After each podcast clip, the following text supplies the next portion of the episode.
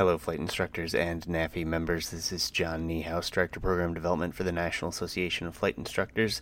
And as always, I'd like to welcome you to another episode of the NAFI More Right Rudder podcast, the podcast for flight instructors on the go.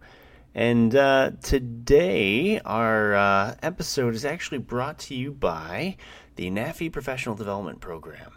Now, if you're not familiar with the PDP, as we call it for short, it is a group of courses and a program that was designed to help instructors figure out two things. A, all of the things that they weren't told they needed to know. Things that aren't covered under the check ride, but when that first student shows up and asks you, hey, what about this? And you kind of scratch your head and go, yeah, I don't know. We talk about that. We've got 30 courses, 25 right now, 30 coming by the end of December this year, so we're excited about that. And it ranges anything from the teaching process to basic business development, ethics in flight training, what is a professional instructor, and so many more. And actually, when the 30th course comes out, there's also a really cool thing that Bose has done. They have allowed us to have, I believe it's 4 headsets, and the first 4 to complete the NAFI PDP will receive a Bose headset. So that's exciting.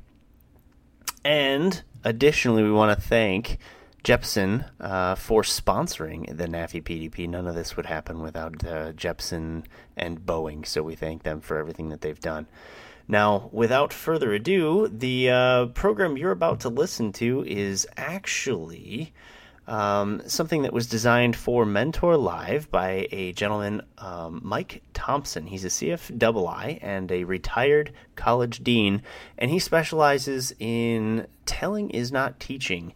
The idea that just because you're saying the words doesn't mean that the student is actually picking up what you're putting down and truly understanding what you're trying to tell them. It's a 2-part series, so in 2 weeks when we run the next episode of More Right Rudder, the part 2 will follow. There's a lot to learn here. It's some really great information. I think you'll enjoy it, and here we go.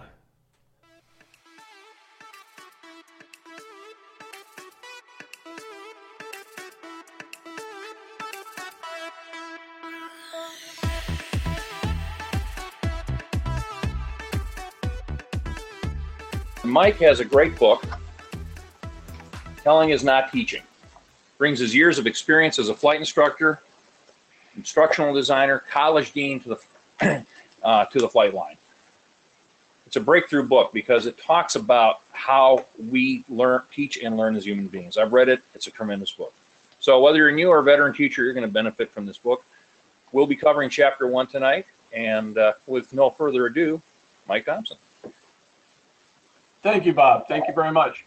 So where the new school is old school. And if we can go to the next slide, I want you to be clear that when I wrote this book, I wrote it to parallel the Aviation Instructor Handbook that Bob just showed you. If you're familiar with that handbook, you know there's 9 chapters. I break those 9 chapters up into 3 sections.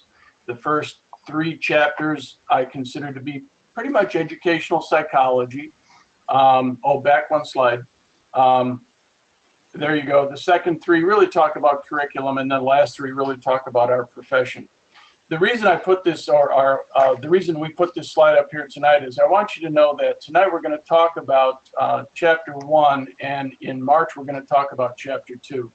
But here at NAFI, we're pretty excited about our professional development program, and want you to know, we all want you all to know, that the balance, chapters 3 through 9, will be available and taught as part of the professional development program. So please bear that in mind. All right, so with that, let's jump into session 1. Session 1 is human behavior, and sometimes I kind of refer to my book, paralleling the Aviation Instructor Handbook, as the rest of the story. So let's talk about that a little bit. In chapter 1, That's the next slide. In chapter one, I talk about teaching as a gift. Teaching and learning truly is a gift, and it's a two-way gift. It's a gift to the learner. It's actually a gift also to the teacher. So who cares? Big deal. Who cares? I care. We care as instructors. Excuse me. We care as professional teachers. Caring is critical. Caring means a relationship. If I'm imparting educational material or I'm imparting any kind of training without that relationship, I'm really just telling. I could be standing at a lectern. I could be posting a printed material. I'm just telling somebody something. If we're really teaching, we're caring. And if we're caring, we're in a relationship. So one of the things we hear about in training and education all the time is efficiency, new technology. Caring takes time. Retraining's expensive. And as Bob told you in my introduction, I had been doing this for a long time, and that's absolutely true. It does take a lot of time. But here's what I learned. Teaching in a relationship actually takes less time than telling. It seems counterintuitive, but it's true. When we tell learners things, they don't necessarily really get it. And we end up doing it over and over and over and over. All of us have probably had some of these flight students. We think, boy, why is this, you know, what should be mastered in 10 hours taking 40 hours? Because we're not teaching it to them. We're not breaking it down into building blocks and laying a foundation. And we find ourselves, by telling, actually taking more time. So yeah, it does take more time. Teaching does take more time, but because we're breaking it down and laying a foundation, in the end, it really is less time. So how about the use of technology? Does that mean if we're advocating relationships and human-to-human teaching and learning that, you know, we're anti-technology? Absolutely not. Just like in airplanes and cockpits, we talk about all available resources. The same is true in education and teaching and learning. We advocate and want to use and try to learn and incorporate every new piece of technology there is. But we cannot make the mistake of thinking that just because it's technology, that's going to speed things up. Human beings are not widgets. No matter how fancy the technology is, humans are still humans. We can't treat them like widgets moving through an assembly line. It still takes time to get to know that learner and help them learn what they need to and teach them properly. So that's what I mean when I say the new school is old school. In spite of these great advancements in technology, and I support them all, really teaching involves the time it takes to build a relationship. Why? Because the human brain and human psychology is essentially the same as it's been for, you know, 8, 9, 10,000 years now. The brain learns pretty much the way it has for a long time. Meanwhile, technology's advanced, but we still learn the way we always have. So the new school, it is the old school. Good teaching is still good teaching. And the gift, of course, is caring. Caring about the student, building that relationship. So one of the things we talk about is constant improvement. This is on the next slide. In the very title of our profession, we have instructor. We're certified flight instructors. So how do we become better? How do we improve as instructors? Well, first of all, I'd like to point out that if you're even asking that question, that's the first step. That's the right attitude.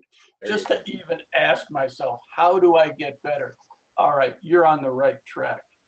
If that's the attitude you have, you're going to get better. So better at what? Well, we're talking about getting better at instruction. So let's look at what instruction is.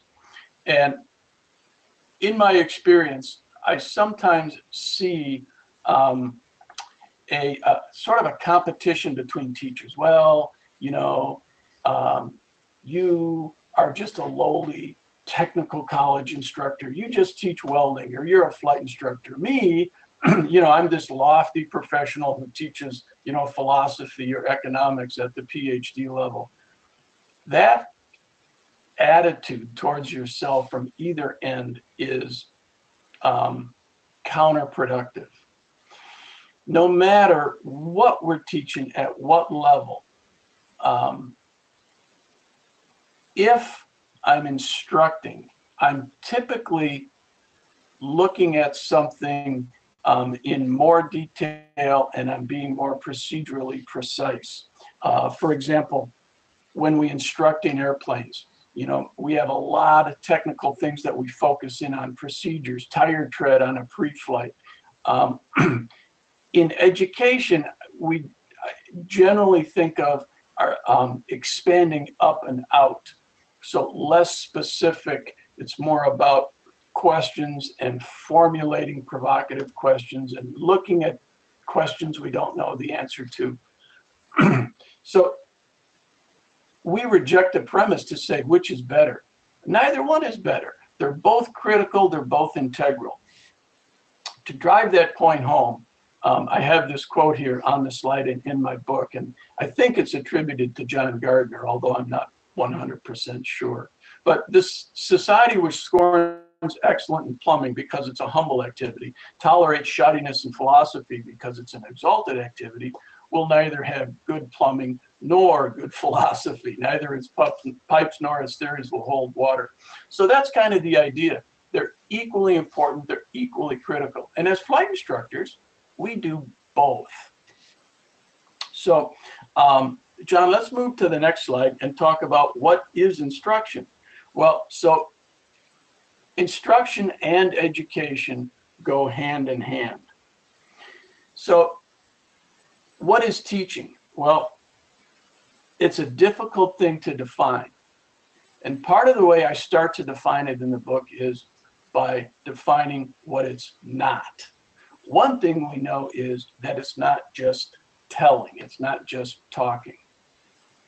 Teaching includes things like breaking it down into building blocks, developing curriculum, planning assessments, creating or buying or adapting materials.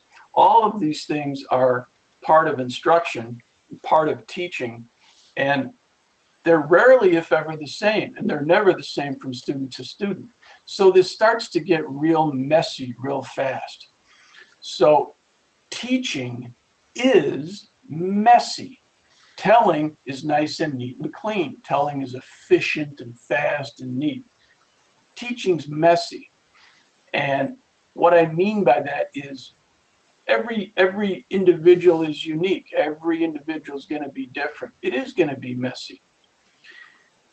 Later on in chapters 4 and 6, we talk about developing lesson plans and designing instruction and putting together syllabi. And if we do that properly, we build for ourselves a framework within which this messiness can take place.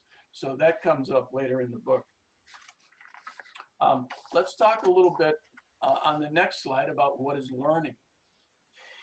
This is equally difficult to define. There are a lot of theories in epistemology, in philosophy, the philosophy of knowledge, a lot of theories in education. You know, what exactly is this? And one of the things I think that scares flight instructors away from the Aviation Instructor Handbook is having this conversation. You know, oh my goodness, am I going to need a graduate degree in education to pass the FOI? If I can jump in for just a second. Yeah. I obviously, as an instructor, that sounds too high and mighty. Excuse me, somebody who teaches instructors, okay? I've run into this where people have said, I'm a technical guy, I don't get it. And the first question I always ask is, do you have a family? And they go, well, yes, of course. Well, then you've used fundamentals of instruction, you just don't know it. Right. You've managed your family, you've managed your kid brother, you managed your mom, you've taught them things. Mm-hmm. Absolutely. Absolutely. You have taught them things, and the flip side of that is they've learned things and we learned things. And the reason I mention that, and thank you, Bob, is because most learning, believe it or not, is informal. We tend to think of learning as in a classroom, an instruction environment, at a flight school, in an online course. Actually, that's the vast, by far the minority of the learning that you'll do across your life. So there's a lot of theories out there. It's necessary to help us push along our understanding of what learning and teaching is.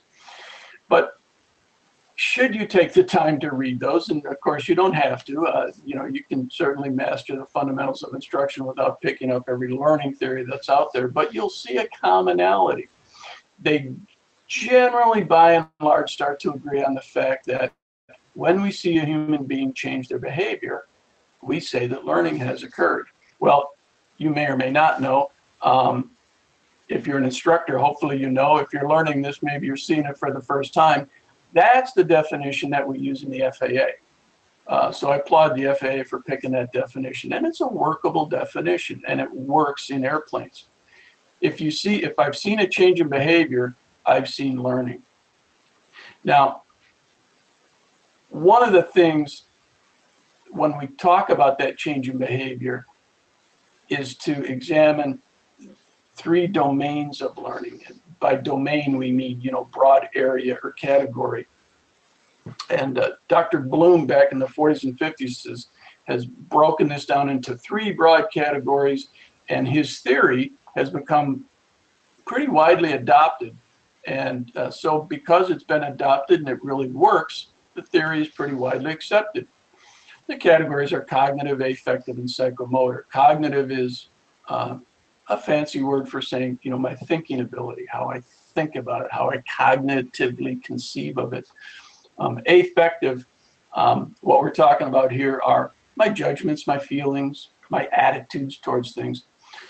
Psychomotor is a fancy way of saying my physical skill, how my brain and my cerebellum move through my nervous system to allow me to do physical skills like manipulate a flight yoke in an aircraft. The reason I mention that is I don't want any of us to think that anything that we teach is in any of the domains specifically. Pretty much everything we do is in all three domains at one time. When we teach as instructors, we tend to generally focus in on one or the other above or more than another. For example, we're teaching a student how to climb an airplane. Well, when I climb the airplane, there's the physical psychomotor skill of pitch, power, trim. How do I physically move this thing? What do I physically do? And we tend to focus on that a lot. Certainly, there is the cognitive ability that has to do with climb. What is a climb? How does the airplane climb? Is it excess lift? No, it's not. That's a common misconception. We know it's excess thrust. There's different types of climbs. What are the different climb speeds? What are they for? This is all cognitive. And then eventually, I start to form attitudes about climbs. Well, when would I use a VX? Why would I use a VY? Should I plan ahead? Nah, forget it. I don't need to plan my climb. Well, you know, that's not a real safe attitude. In fact, we do need to plan our climb. And as we move through the affective domain, we start, eventually we see students saying, are you kidding me? I wouldn't plan a takeoff without planning my climb. So all three of these are integral in every skill we teach. So when we look at them, we look at them as educators because we tend to sort of tease them out and focus on one or the other. So we're looking for changes in behavior, all three domains, to see that learning occurred. Well, why would I change my behavior? What's going to cause me to change my behavior? In short, motivation. Something motivates me to change my behavior. Something motivates me to learn. We're motivated to act, to behave, in certain ways. So John, let's pop over to the next slide and talk about the teacher-learner relationship. So if we agree that learning is a change in behavior, and we say to each other, well, we're motivated to act or behave in certain ways, then what I propose to instructors is that the behavior and the motivation for it, the motivation for that behavior, are linked and processed through a relationship. So you can prove this to yourself if you think about yourself and you think about your own relationships. Some of us are married, girlfriends, boyfriends, children, parents. You think about those relationships, and we think about what we do in those relationships, and we think, a lot of what I do in and outside of that relationship is motivated by that relationship, and I'm motivated to work and change within that relationship. So, sorry about that. Go ahead. Go ahead, Bob. This is kind of what we're driving at when we talk about teaching. Without that relationship, we're just, read a page, read a book, tell you something. Yeah. And that's what, I'm sorry, you got me excited here. I apologize. Yeah, good. I'm excited too.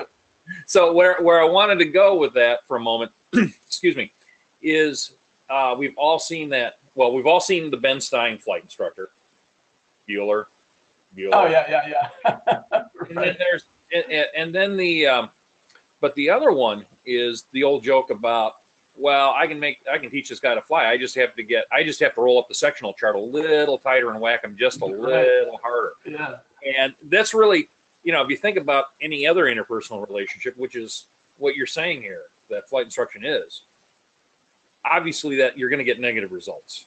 You're going to get, if anything, demotivated, or the motivation is fear, loathing. I don't want to go to the airport today, but I got to.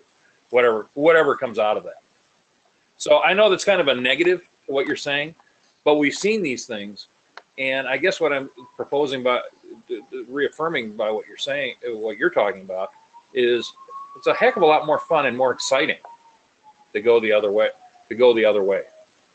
Mm-hmm. Yeah, absolutely agree. So John, flip us to the next slide and let's look at motivation for a second. So if we think about motivation as the key, and we think about motivation moving through a relationship, it's because our influence on motivation is key, this relationship is crucial, okay? We do things because we need to. I need to go to work to pay my car payment. I want to go to the airport to fly the airplane, or we seek to.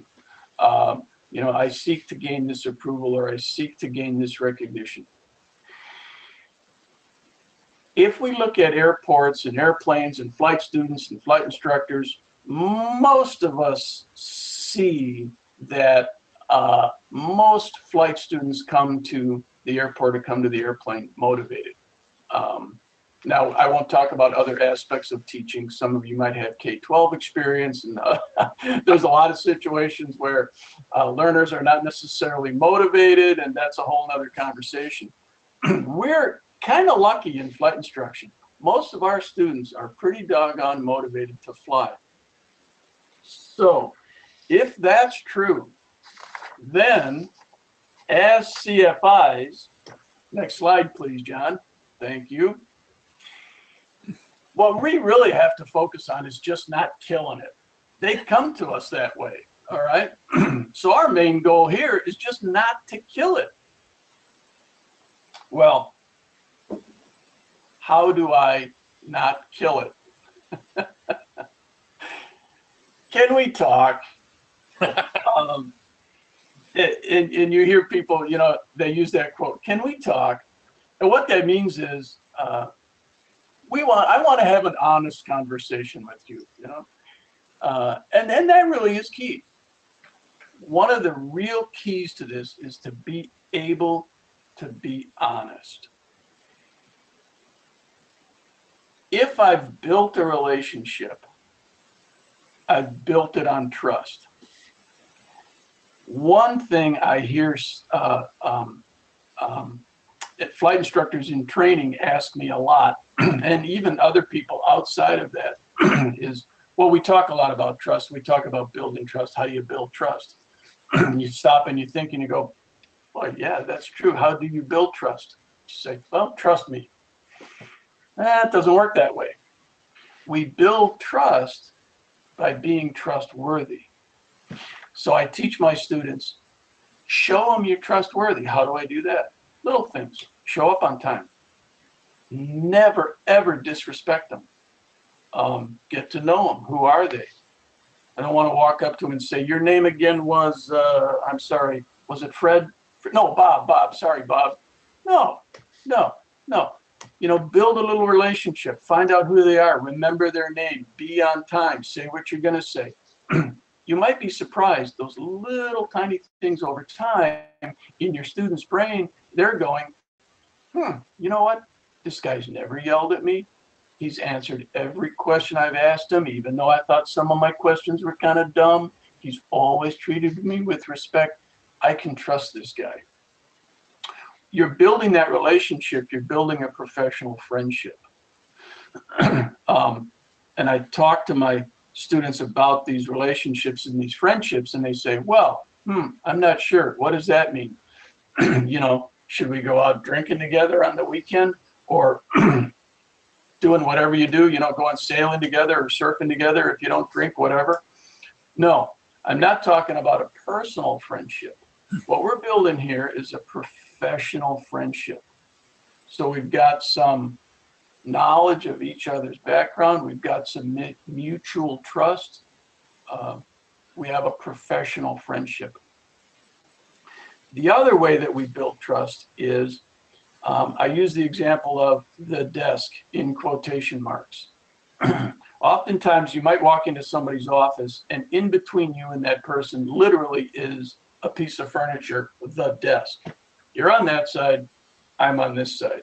We've got a relationship. It's a power relationship. Obviously, I'm on this side of the desk, so we know who has the power.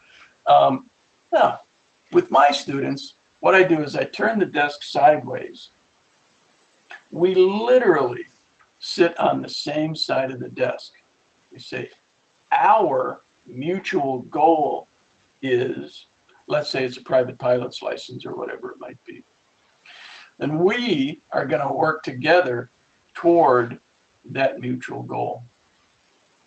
The next thing to do, or another thing to do, another thing to think about, is watch your student and observe. Now, when I say observe, and I intentionally left that off on the slide, I don't mean observe the student. I mean observe yourself. Of course, we're observing our student, but watch your student and observe yourself.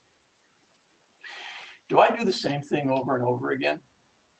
I get that I'm watching my student and I do the same thing over and over again. And then I ask myself, how come they're not learning? In other words, how come their behavior is not changing? You know the definition of that, same thing over and over again, expecting different results, right? We call that a definition of insanity. Observe yourself. How many times have you done that? I know I've done it.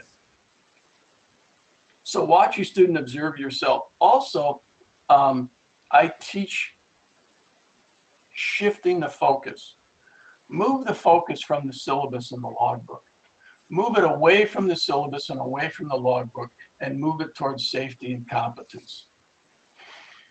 Sometimes a hard lesson for students to realize that they can't buy a certificate. They have to earn the certificate. Hard for a number of reasons, not the least of which is financial. I mean, it's expensive. But shift the focus towards what we're doing is we're making you safe, we're making you competent, and we're doing it together. And Mike, what I really enjoy hearing as you talk about this is, I don't even know if you're conscious of it, but you're saying we all the time. It really is a partnership between the student and ourselves. Right. Or students, if you're in a group situation, such as a ground school.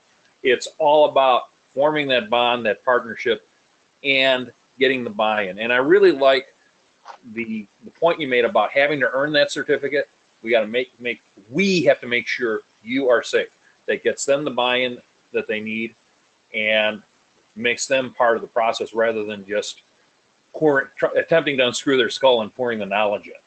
That's it. That's it. And hopefully, if we are doing many of the things that we're talking about and describing on this slide, we're building that relationship. We're building the trust. So, John, if you'll take us to the next slide. One of the difficulties we have as flight instructors is that student who just doesn't get it. And oftentimes it's frustrating for us because we're thinking, well, why? You know, clearly I'm a good instructor. I must be one of the best instructors in the world. Really? Yeah. You know, it takes a little bit of self-examination to say, it's not always the student, right? Maybe it would be me. So the key is to recognize this problem, and the earlier the better. Now, what I'm proposing is, if we're just telling instruction, it's kind of hard to recognize that. If we're in a relationship with a learner, it's going to be a lot easier to recognize it. Is it a mutual problem? Is it me? Is it the student? What can we change? What can we do better? You're going to recognize it earlier with a relationship because you know who they are. So some of the signs might be, are they secure in their self? We talk about this when we talk about defense mechanisms in the psychology of learning, but you know, are they secure in who they are? Are they comfortable in their own skin? Do they have a positive self-identity? Do they think of themselves negatively? Oh, well, you know, I never could do that. My folks always told me I'd be nothing. All right, I've got kind of a negative self-identity. Or, you know, maybe they're very positive and self-motivated. Yeah, I can do this. Do they have some affiliation? Do they feel part of this group we call pilots? Now, remember earlier when we talked about the desk. If I turn the desk sideways and we sit on the same side right there, you might not know it, but you are, as part of that relationship, helping them feel affiliated. Oh, hey, yeah, I can do this too. I'm part of this group. And help them, you know, recognize or find or refine that sense of purpose. So a couple of keys for students who take longer. Recognize it early. And if I'm in a relationship, I'm going to recognize it a lot sooner than if I'm just telling. Separate the person from the problem. Okay? If I have to break the news to my student that their stalls are poor, their landings are not acceptable, or this or that is below requirements. I want to be sure they understand. I'm not attacking you personally. We're not attacking them personally. We're saying, look, we have a relationship. I know who you are. You're a great person. The skill that we're trying to master is separate from who you are. Then emphasize that together you're going to work towards that goal. Look, I already have my private pilot's license. I realize that's your goal. Together we are going to get you there. I'm going to work as hard on this as you are. And then thirdly, one thing that sometimes helps, and every student's different, but emphasize that safety and competence. Let's shift away from the syllabus. Let's stop looking at just the fact that I'm trying to land on a certain runway at the same airport over and over again, and start to shift the focus more towards, for example, landings in general at any airport, anywhere. What are they about? What's included in that? Sometimes just that shift in focus towards stop thinking about a private pilot lesson and start thinking about being a pilot. Oh, okay. Yeah, that's safety and competence for the rest of my career. And then clearly keeping the end in mind, you know, clearly having that purpose, that goal, you know, set that out there. Don't be too big with that purpose or that end in mind. You know, we all get students who, I'm flying the big iron. I'm here because I'm going to fly 777s. Well, congratulations, maybe you are. Right now, let's pare that down to something a little more achievable. You know, okay, private pilot license. Well, you've got 3 hours. How about stage check one or first solo? You know, so break it down into motivational little bits. But they still need to clearly see that big picture at the end. So, John, that takes us to the next slide where we talk about the end in mind. We frequently think of that end as the ACS or PTS. In CFI and ATP, we still have the PTS. But whatever we call it, and as true as that may be, what I would encourage you to do is shift away from the focus on the test. Teach to what the test is about, not to the test. In other words, the ACS has sections on short and soft field landings.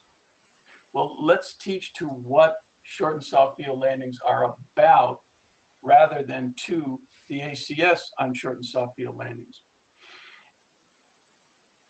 So I have a student who says, well, I'm never going to do a short field landing. I'm going to fly for the airlines. I'm the guy who's going to fly those 777s. Well, are you going to fly it into Princess Mariana at St. Martin? Oh, everybody's seen those videos on YouTube, right? So guess what? That is a short field landing for that guy. In fact, not only is that a short field landing, he has to have a, or she has to have a special qual from their airline. Bing, big lights go off. Yeah, okay, this works. So it's not about that ACS or PTS, it's about those skills. One of the, and Mike, I'm going to interrupt for a second, but yeah, and I stole this from a very wise instructor, I think, out of St. Louis. He pointed out that all they're doing, all they or the DPEs are doing are a quality control check of our work. One thing we have to always remember is we say 3 magic words on every endorsement. I certify that. So that person should be ready to go. And all the DPE or the inspector is doing is saying, looks good to me. Yeah. Yeah. And Bob, we both train flight instructors. And one of the things I do is I drive that point home to them. I said, do you realize how much faith and trust the examiners and inspectors put in you? And the students' families and their friends. Yeah. And right. On and on. Yeah, exactly. So I'll have them step back in the classroom and look at the entire wall. And I say, that entire wall is your student's entire training. Now, walk up to the wall, get this far away from the wall, and look at this little box. Okay, and that's what the examiner sees in, I mean, even if it's a full day, even if it's a 4-hour oral and a 4-hour flight, all they're seeing is that box. The rest is up to you. And that's a realization for some young flight instructors. Yeah. So by striving for that end in mind, for that goal, I'll tell my 1-hour flight student who's, you know, fluctuating his altitude by 300 feet, hey, yeah, of course you're going to fluctuate 300 feet. I mean, that's no big deal. Gross motor skills at the beginning, and they fine tune as we proceed. But the goal is, if my altitude's 2,700 feet, notice I didn't say 3,000 because everybody goes to 3,000. It's not 2,600 to 2,800, it's 2,700. Now, what I'm not going to do is beat them over the head and say, I said 2,700. And what I'm going to do is turn it around to the positive and say, you know what professional pilots do? If we're off by this much, we correct. Plants a seed in his head. He says, well, I'm going to be like you. What's that? Affiliation. I want to be affiliated to this group. Right? No pressure, no yelling, no screaming. even though I'm off by 150 feet, look at me, I'm correcting back to the altitude I want. Yeah, that's how it's done. Now imagine we get 50 hours into the future. I unfold the ACS in front of him. He looks at it and he goes, plus or minus 100? Who wrote that? There you go. There you, go. Know, exactly right. You know, so that's what we're talking about here. We're keeping that end in mind. We're keeping that professionalism. We're striving for these goals from the start. And as one of our listeners noted here, that this has been a great discussion about professionalism, but the underlying theme is getting away, making sure that we're getting away from. I'm going to go back to Ben Stein for a second. Bueller, doing it the same way every time. It's tailoring, it's finding out what's going on in that other person's head. And yes, you have, and you get into it in chapter 6, as you mentioned, you have the lesson plan, you have the architecture. Right. But everybody's different. Everybody learns differently. I certainly learn differently than you. You learn differently than me. Different things trip our triggers. And that's really what this is about. And the neat thing about this, if you do it really right, professionalism and the goal of teaching get married together automatically. You almost can't help but do it. Yep, exactly. Exactly. Yep, they marry together early on. And it creates that sense of professionalism, that sense of affiliation. It moves their focus towards safety and competence. Granted, I know it's expensive, but if I have that relationship, Bob, that you're talking about, it's tailored to them specifically. How did I get that? I had to build trust to build a relationship. Otherwise, if I just tell them, in the end, that actually takes longer. And costs more. Yeah. The value of that is providing this up front. Right. And so, you get a good rep out of the deal. Exactly. I can tailor it to you and be very specific. And this is what I mean when I say it's messy. It's very messy because it's that individual person. Never looks the same way twice. If you think that lesson plan you wrote in your CFI ground school is going to be the lesson plan that you use for every student, well, you know, learn early. That ain't true. The big picture is true. That skill set's true. That end in mind is true. But how that student gets there is going to be unique. And it's going to be unique within that relationship. Absolutely. The other thing that relationship does towards this end in mind, and that's the last bullet there, it keeps what I call a safe brain.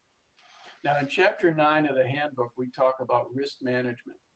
And in my book, in Chapter 9, I talk about the fact that you just cannot underestimate how important that is. Absolutely, that comes first and foremost. We're getting safely back on the ground. Once that is managed and in place, then we have to think of the risk of learning, which sounds kind of crazy. What risk of learning? Well, for adult learners, it's honestly the risk of exposing myself to say, I don't know. It's easy for children. Children learn differently than adults do. That's hard for adults. In order to do that, I have to feel safe. So we're not talking about the physical safety of risk management. We're now talking about the psychological safety of a relationship where a student can say, boy, I've got a really stupid question. And I teach this to my students. Say, now, if I say I have a stupid question, how does that make me feel? Stupid. I just called myself stupid. I said, do this.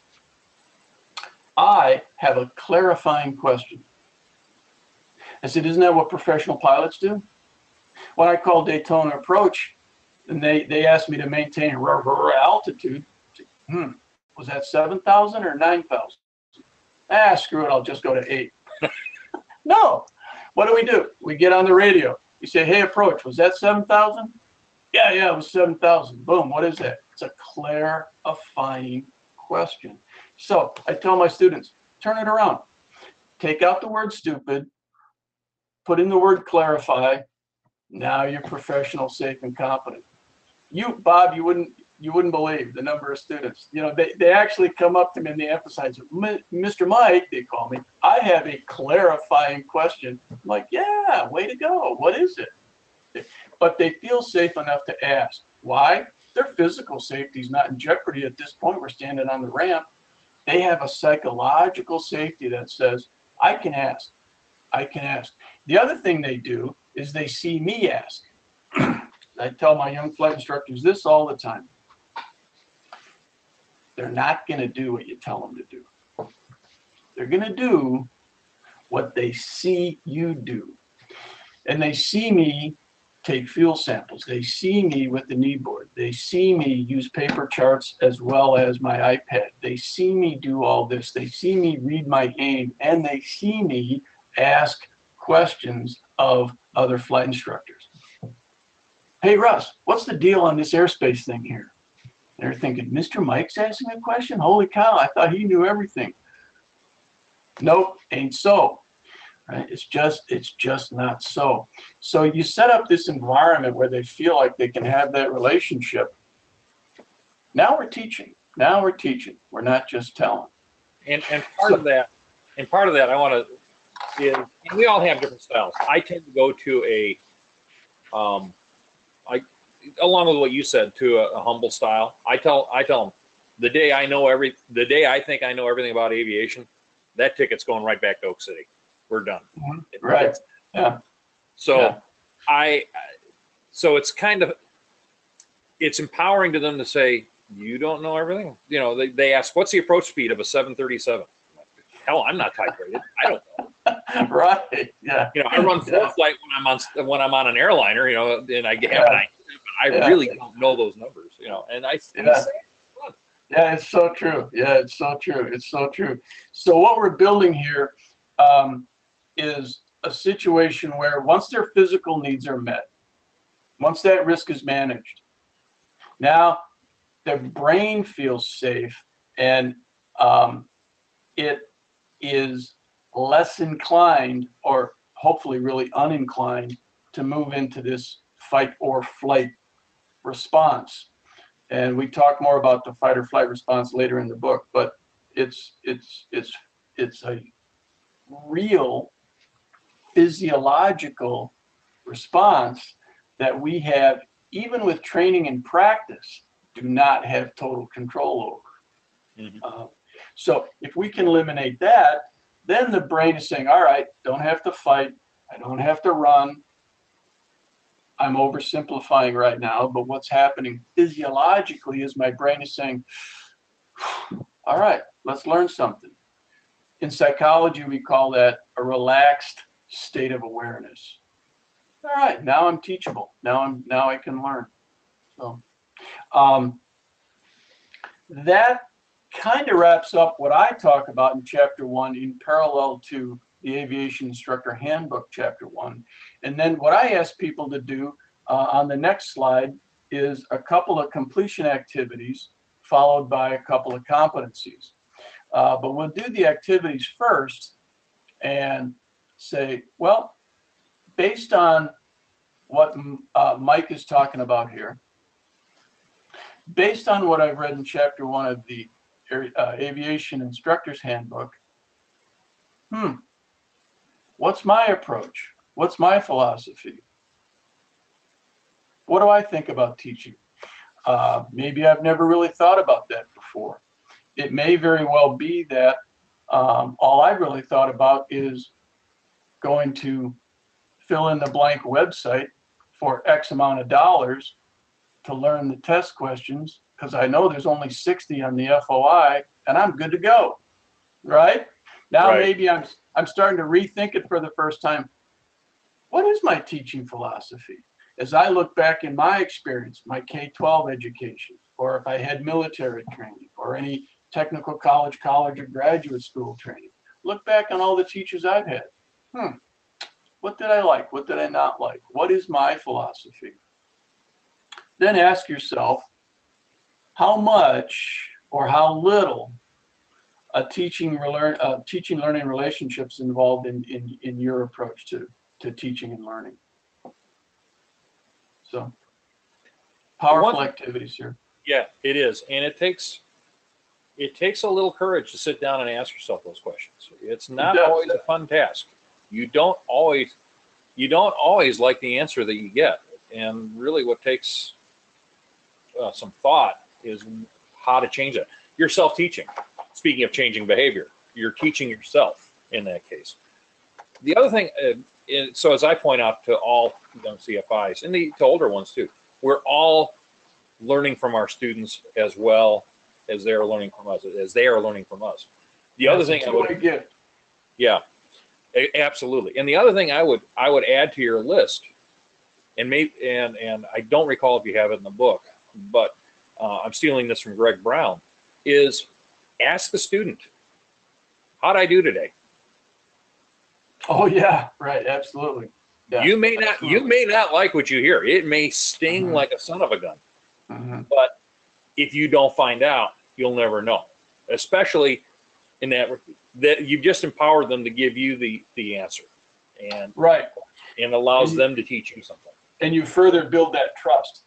And the other thing you have to realize is, if you don't ask them that, because you think, I might be uncomfortable with the answer, so I guess I won't ask. Just because you didn't ask, that response is still out there. Oh yeah. Just because you didn't collect it, it's still out there. So if you remember that, then you say to yourself, well, then I may as well know. So I may as well ask, because it's out there anyway. And on top of it, if you don't get it out in the open, it's a barrier for both sides. Yep. So think it through, put a little reflection into it, and then the competency challenge. John, that's the final screen here. The competencies for this first chapter are to sit down and write it. Here's my philosophy. The second competency is to look at my learners, and even if I'm not an active CFI, look, we've all taught, and we're all teachers, and we're all learners. Some of us professional, some of us learning, some of us informal. But recognize what motivates and what demotivates your flight student, then use that knowledge to help in the relationship. So I challenge you to complete these competencies. And it's been great fun. I hope my enthusiasm for this topic shines through. I love this stuff. I love teaching. I love flying, and honestly, mostly I love learning, so.